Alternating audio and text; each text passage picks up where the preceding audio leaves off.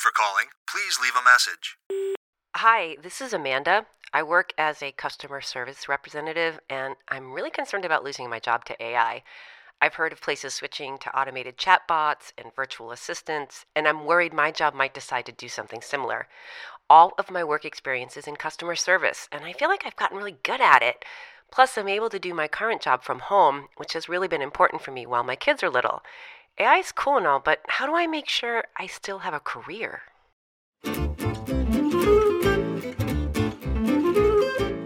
We're all thinking about it, so let's talk about AI. Because we have found ourselves in the wild west of another new technology that many people worry could soon put them out of work. So, it's true that in 10 to 15 years, or maybe even sooner, your job as it functions right now might not even exist. But that doesn't mean your career won't. I'm Dr. Steven Stein. I'm a clinical psychologist and founder of MHS, a leading developer of innovative scientific assessments within the talent development space and beyond. I'm here to tell you that work sucks sometimes. It does. I can admit it, but it doesn't have to. In work therapy, we speak with experts from diverse backgrounds, helping us wade through some of the most common issues people have on the job we learn how to go beyond just surviving at work and learn how to start thriving. Because if work sucks, how can we fix it?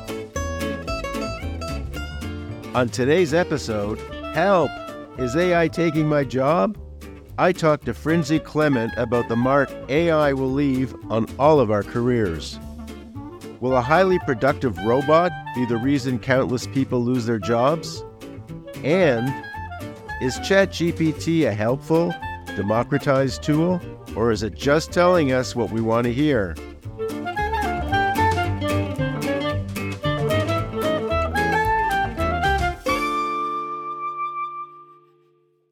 Now, Frincy, I understand you currently work as a data scientist, but you also lead the Canadian chapter of Women in AI. Tell me a little bit about how you got into the area of artificial intelligence. Thank you, Steve. Uh, it is great to be part of this uh, program. Thank you for inviting me. I'm not originally in the data science field. I started my career working in the field of business initially. And when I wanted to do more beyond what the business roles can offer me, I understand that that AI or data science could be a great career to have. And in that way, I transitioned my career halfway through my professional journey. And um, as I was looking through, you know, people and communities who can help me achieve my professional goals, I could not find enough women out there, uh, or there was not much visibility for women. And that's when I stumbled upon Women in AI. And um, I started getting involved in the community and, you know, being part of the Canadian chapter, which uh, helped me increase the community from scratch to a thousand members today. Great. So, how do you feel? You know, some people get scared when they hear about AI. It's going to take away their jobs or, uh, you know, affect them in some way. It's some new thing. What do you tell people about jobs and how AI may affect that? It is a fact that AI is going to replace or change the jobs that we will see today. So if you look at the historically how the jobs changed, like for example, 50 years back, the type of jobs that is there is not exactly the same as it is today. Similarly, AI is adding another disruption uh, in the technology field where we are going to see those changes faster than we thought. So, to those who are struggling to adapt to technology, I would like to say that we are living in a fast paced technological world where tools, systems, processes are changing constantly. And depending on, you know, which industry you are in, there can be a faster or slower adoption in using AI as part of your everyday jobs. So first and foremost, the reality is that you need to accept that fact that it is happening. And the next step would be to get to know these tools, resources out there where you can learn from. Your organization might give you some courses or free programs or you can ask your peers in your team to get help. How do I learn these new technologies? So you have to be proactive in order to learn those. And if you're self motivated, there are many, many online resources out there where you can learn from. And once you start learning something, you can start experimenting or play, you can play around with those technologies. So, what you're suggesting is that they start off by just sort of playing around with the technology and getting familiar with it? So, in order to play around with the technology, you need to first understand what the technology is about. So, if I give my example on how or what I did when I transitioned my career, I initially started looking at some online courses to understand what this AI is about. So, at least some basic foundational knowledge. And then my goal was to go into a technical role. So, I went a little bit more deeper into AI and understood how can I build an algorithm? How can I solve a use case? But if your job is content creation or if your job is graphic designing or something of th- that sort then you know you should know how to use these tools to make it beneficial for you. So for example once you're aware that okay i'm a graphic designer there are many tools outside available there which can help me increase my productivity. Understanding these tools will enable you to use these tools in the future when your organization is actually releasing it. Okay, well, that gets right to the theme of our, our show, which is called Work Therapy. When work sucks, how can we fix it? And right at the nub of that is that people are afraid to do that, to, to make that step and and uh, and go forward with the new technology. So so so, what would you say to that scared person who who hears about chat gpt for example and says oh my god this is going to take away my job. What do i do here? What can they do using that as an example? They they boot up chat gpt and and how do they start? Where do they go? So if you just want to experience chat gpt you can you know go to their website and try and you know try to use and understand how it does. On the other side we also need to understand that ChatGPT is not 100% accurate. There's a lot of risks and privacy issues associated with ChatGPT which you know is being currently investigated and all of that. A lot of these tech companies are now bringing in their own large language models into market and a lot of products are getting enabled with that. So suppose I work in customer service or I work in sales and and I look at one of these tools and and maybe they're developing one of these tools to actually replace me in customer service. Uh, what am I going to do about that? I mean, do I really want that tool to come in and answer questions even better than I can and and maybe even sense how the customer's feeling and the customer's getting angry because they didn't get what they want? Do you think that we're going that far that we're going to be able to generate that? At this point, like, you know, in the next two or three months, I don't think it is going to happen. But the, the way that AI has evolved, nobody can predict how fast and how far we can go. Because, like, I remember uh, one of the very senior AI leaders, they thought maybe another 100 years another 1000 years it might take us for ai to be here as as we see it today. So nobody can predict but it is not entirely impossible for for the roles like customer service can be replaced with ai there is already a lot of research done. There's already tools available out there to in order to do that where they can read your face your features how the emotions are changing on your face how the emotions are changing in your tones, your eye movements. So everything can be tracked and can be analyzed, and we can you know put it in a text or an audio and say that okay, this is what the person is feeling. This is your customer service chatbot. But at the end of the day, not everything can be automated, and there is always a need for human intervention. So, any use case you take, there needs to be validations done. We need to know whether everything checks off from a requirements perspective to an accuracy perspective to the way the the tool is supposed to behave uh, for the intended purposes, right? So I always believe, even with all the advancements in technology, there needs to be a human in the loop. If you take the human out, then it is going to be disastrous Uh, so, and I, I certainly believe that AI, even though it is disrupting the jobs, it can act as a great enabler So the role of a customer service agent can change or evolve into something else where we leave the task that a machine can do the best and focus on other tasks where humans can do the best. Okay, Frincy, so I'm feeling a little more relaxed. I'm not going to be replaced right away. There's still room for me to work. There's still things I can do. That's great news. Um, so again, it's it's going to be sort of elevating my position or using my position in a different way. Technology is my friend, right? Artificial intelligence it should be my friend. It should help me in doing what I'm doing and doing it better. Yeah, I do want to add one more thing, Steve. So right now with these emerging advancements, there is no regulation in place. Being afraid is actually justified because the the way the content is it is being spread around in the internet. There is no way for us to identify whether it is fake or real. So, for example, Google has a partnership that they're doing with Adobe to generate this artificial content, whether it is image or video. But what they will do is they will track these artificially generated content with a watermark or metadata that says it is a AI generated content.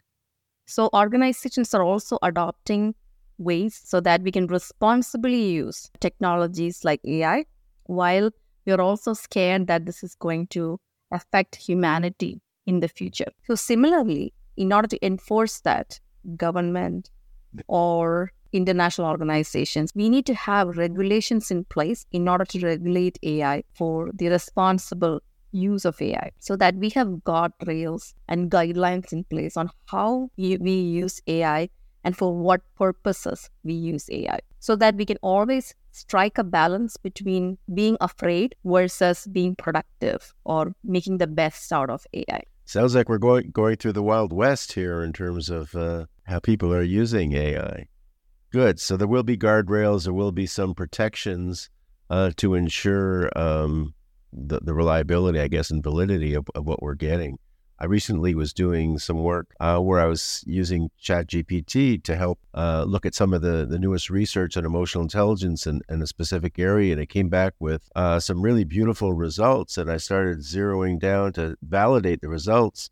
I asked what the studies were and so on. And, and I went to one of the studies and I kept trying to find it. And after a lot of searching, it didn't exist. It made it up. It was a totally false study. That sounded wonderful. So, in a way, it sounds like they were trying to please me by telling me what I wanted to hear and just inventing a research study that, that didn't exist. So, how, how are your the guardrails? How are we going to prevent that kind of thing from happening? Or, or I guess we call it keeping Chat GPT honest. So, I mean, these are my own opinions. Maybe we were too fast to make a tool like ChatGPT in the public without ensuring that the data that they've used for training ChatGPT is good enough. Is it responsible enough? And and without even measuring how the tool will be used.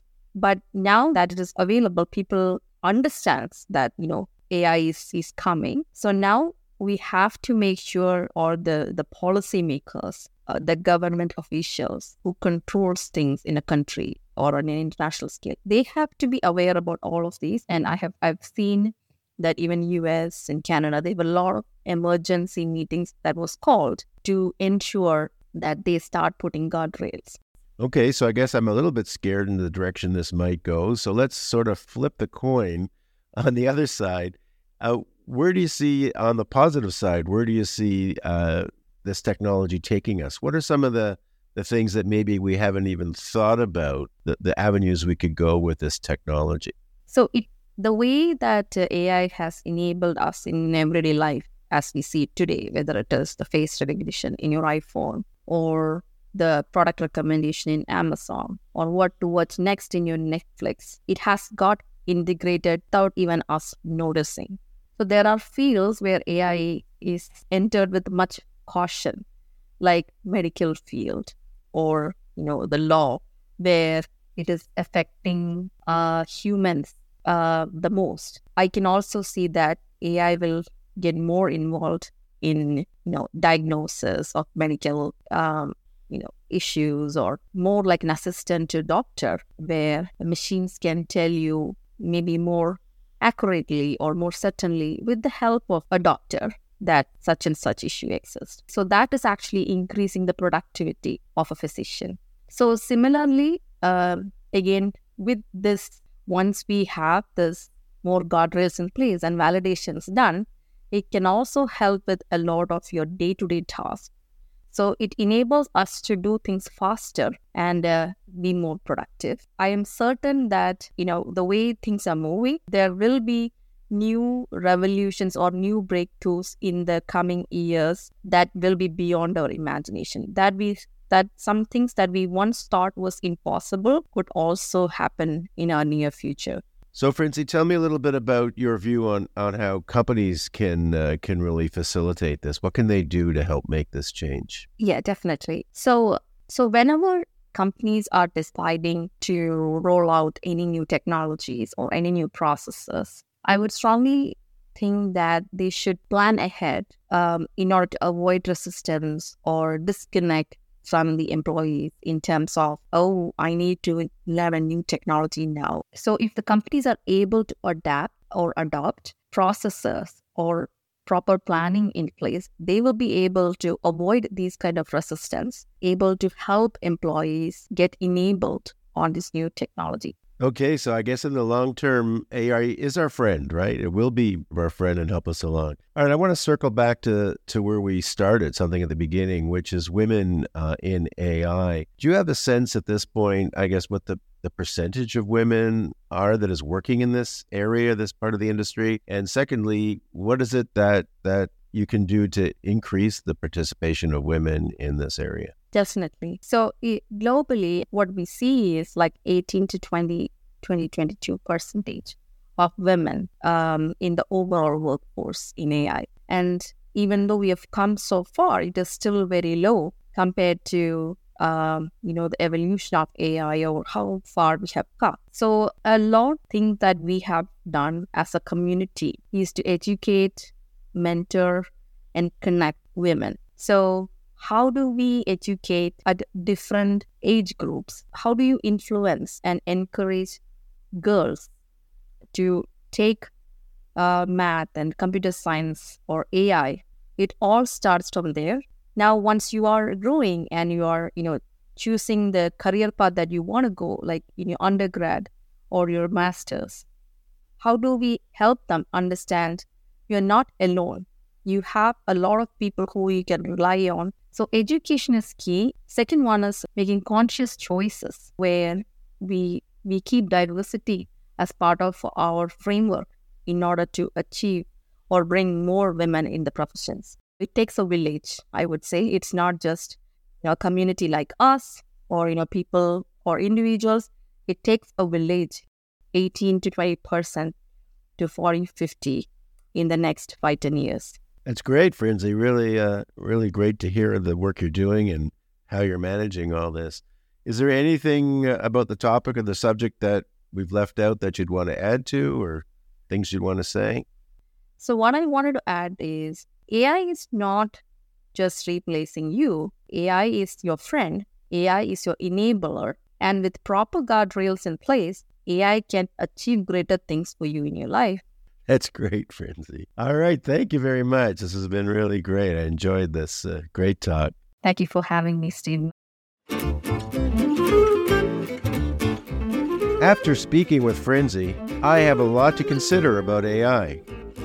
I'm impressed by her work in making the AI industry more inclusive. And although I'm still slightly nervous about what the future of AI holds, I'm also pretty excited about it. With AI, we can be more creative, turning ideas into action faster. While some of us are focused intensely on the future of our jobs, this change in tech also gives us a chance to just think about what we truly want our jobs to be. My first tip for you today is to consider things that may have seemed out of reach before but could become part of your future role. What tasks or skills do you envision yourself enjoying and excelling at in that future? Tip two is to find some way you can begin to get ahead of that tech curve and educate yourself.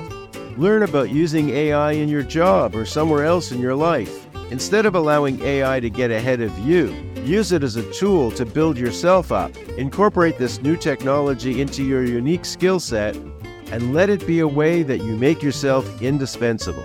And finally, tip three is for leaders. Job security is a top concern for employees, and a lack of clarity can lead to low morale.